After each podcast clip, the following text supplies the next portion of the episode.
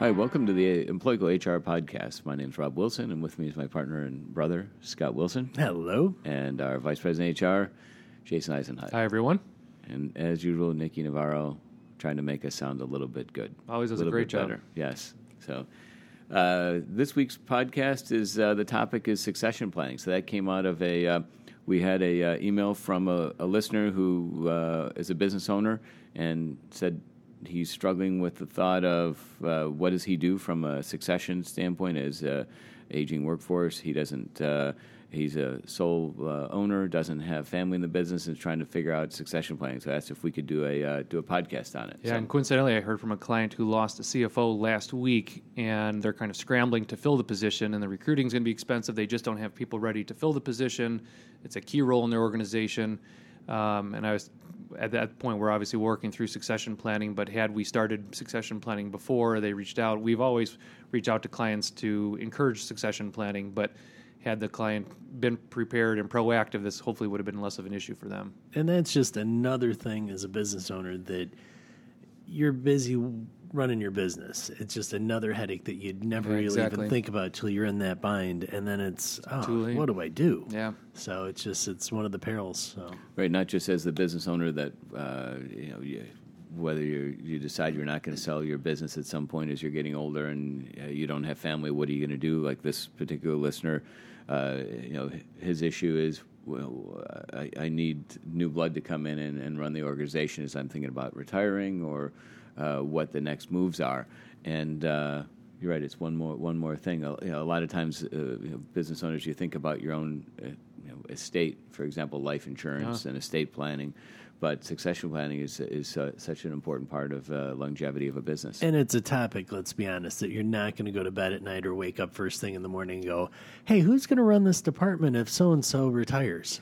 I mean, it's just it's one of the or quits. Right, and, it, and it's not just on the on the C level as as uh, Jason, as your team been working with a lot of our clients. Is it's it's it's not just a C level; it's uh, on every level. Anyone who the client identifies as a key person, it could be a key computer programmer. That kind of position is hard to find out in the industry. It could be a, a key marketing person because they've been so deep in, in loyal to your organization. They have got, they've got the industry knowledge. So, a key person doesn't necessarily have to be a, a top level executive.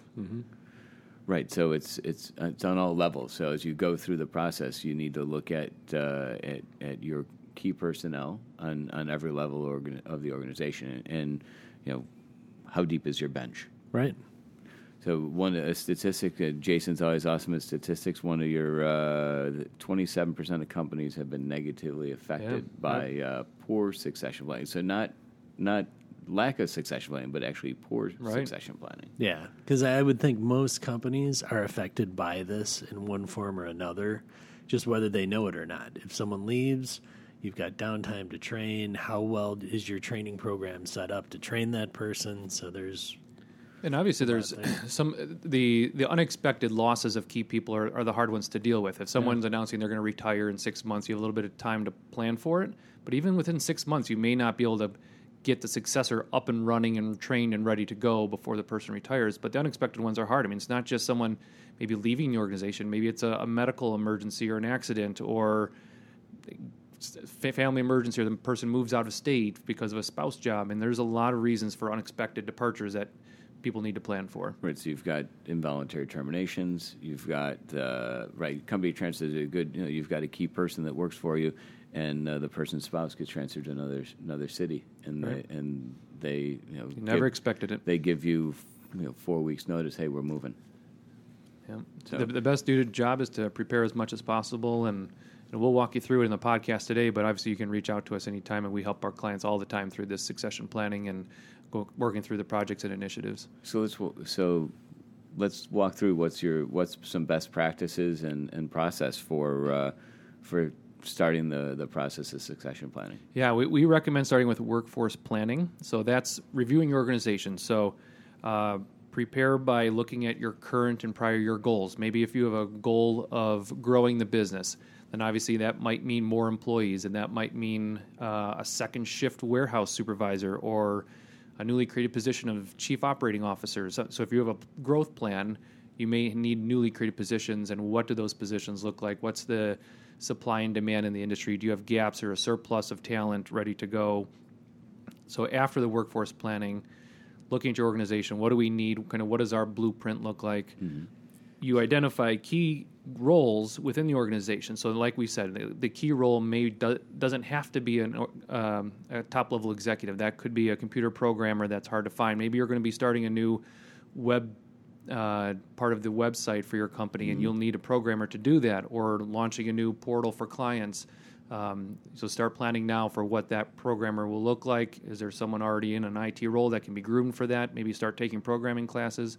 So you start with that kind of workforce planning and, and analysis. Right. So you're planning on what you know what your future goals are. What does your company look like a year, two years, exactly. five years from now, and then what's your current employee skill set within your within your company and i think and this is just my opinion i think it's a good idea to let your company know or people the department heads know that you're planning on doing this you could always say hey i was listening to the employco podcast and they they recommended this but the advantage of talking to the employees that one individual isn't going to think well they're singling me out they want to know what i do so they could throw me out so if you do it as a company wide and say we just want to develop a better succession plan so that in case someone gets hurt or has to leave or whatever, we're covered. It's that redundancy that you need. And and that's something that uh, you know, Jason, we've done with clients where we've we've done a strategy meeting for a day with clients and and actually had them bring all of their what they saw as their as their key employees that uh, on various levels. Right. so during the succession planning, you identify any possible successors and that could be a, a, sheet of paper or some kind of graph or chart. Where, where, where the what's a person's job title now? What kind of education do they have now? What skill sets do they have now? Do they have any career aspirations? Do they want to stay in the same position? If you already talked to them, maybe they have a, a goal of they're, they're happy where they are. They don't want to be moved up, but mm-hmm. there might be some people that would be interested in it. And then where are the, where are the shortfalls? So if we need to develop them through cross training or coaching or outside seminars and education, we can start that process now.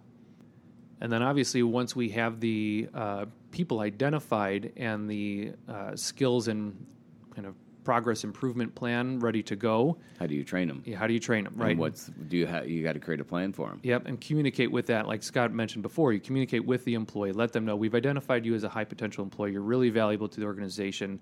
Here are some things that we're seeing in your future. Um, we'd like to develop you to get ready for maybe a growth in, in a different role within the organization. Here are some things we're seeing. What do you think about some of these things? Some of the topics that we've just talked about. And that's I think that's a great point because you don't want to go to the person and just say, "What do you do?" Write it down because it could be a good person, and in the process, they might think, "Well, I'm out. I might as well start looking." I mean, you don't want to exactly. lose people over this, so.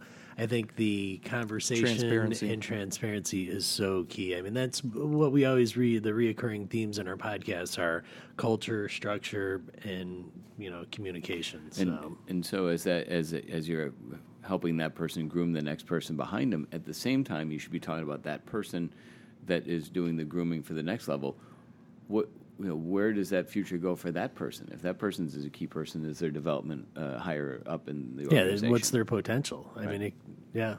Yeah, and the one of the keys also is to gather a, a, lot of input from different people. So that might be a 360 degree view of a position or a successor. So maybe a, a warehouse manager has a really good view of a different viewpoint of a operations manager that we did, weren't aware of and hey, we should think about this person who's a lead right now on the pick line or something. So get as much input as you can to identify mm-hmm. potential people and, and kind of where they go from there. And, and then, so as you organize the training, both uh, you know, the the training should be both internal and external. Whether it's external resources, like in our organization, we have uh, we each person has a budget, educational budget, where they can get outside education opportunities.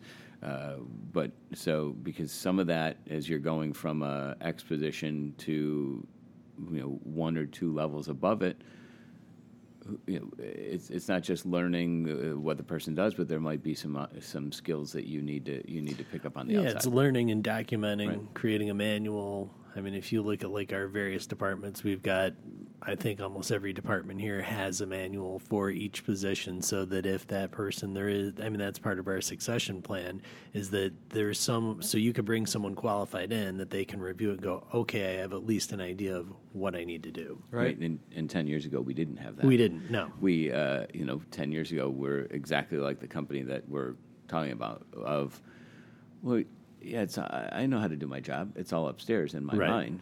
Yep. But uh, if you get hit by the bus, you can't really. You're out of luck. Right. Yeah, and that- that's a good point. I mean, someone's hit by a bus or something unexpected. Maybe they're out four or six weeks, maybe eight weeks or six months, and it's not resignation or termination, but you'll have someone backing up, ready to go to fill in as good as possible for kind of an unexpected, even a short term loss. Right. Yeah, so getting that uh, getting that outside experience as, as well as the inside. that What does the day to day look like, and uh, how does that encompass? And and then do that as you do that across the board. At mul- uh, you're doing that across the board at multiple positions. Right, and then it becomes almost part of the culture that people are looking for ways to improve themselves, get ready for a new position, and what happens when I leave? How do I? Well, who's my successor? I need to make sure that everyone's ready in case I'm out unexpectedly on a medical leave of absence for six months. And it's always good as an employee to have hear from your employer you're valuable. Exactly. Right, and so on that note, Scott, it's it's your feedback too. So as you're going Yeah. through the training, you've got to you've got to be providing feedback, both the good and the bad. You know, the feedback of hey, you know, you're you're picking this up well, that, that's awesome. But also the the you know you got to correct some things that might not be working correctly. Yeah, don't sweat in the risotto, as Right. Gordon Ramsay would say. That's So, right. You know, Sweat things that things not to do. So Never good when you sweat in risotto. the risotto, sure. I mean, it's, it's human nature to worry about the negative. So, if anytime managers or people are giving performance feedback or input to people, you worry about the negative part. You spend more time thinking about it, talking about it, but try and get out of your comfort zone or to stay in a comfort zone to focus on the positive, build Yeah. people up, encourage, recognize Definitely. successes and wins, Right. um, celebrate celebrate the wins as much as you can. yeah, Right, develop good feedback. definitely. So what? Uh, so you you you built a good framework.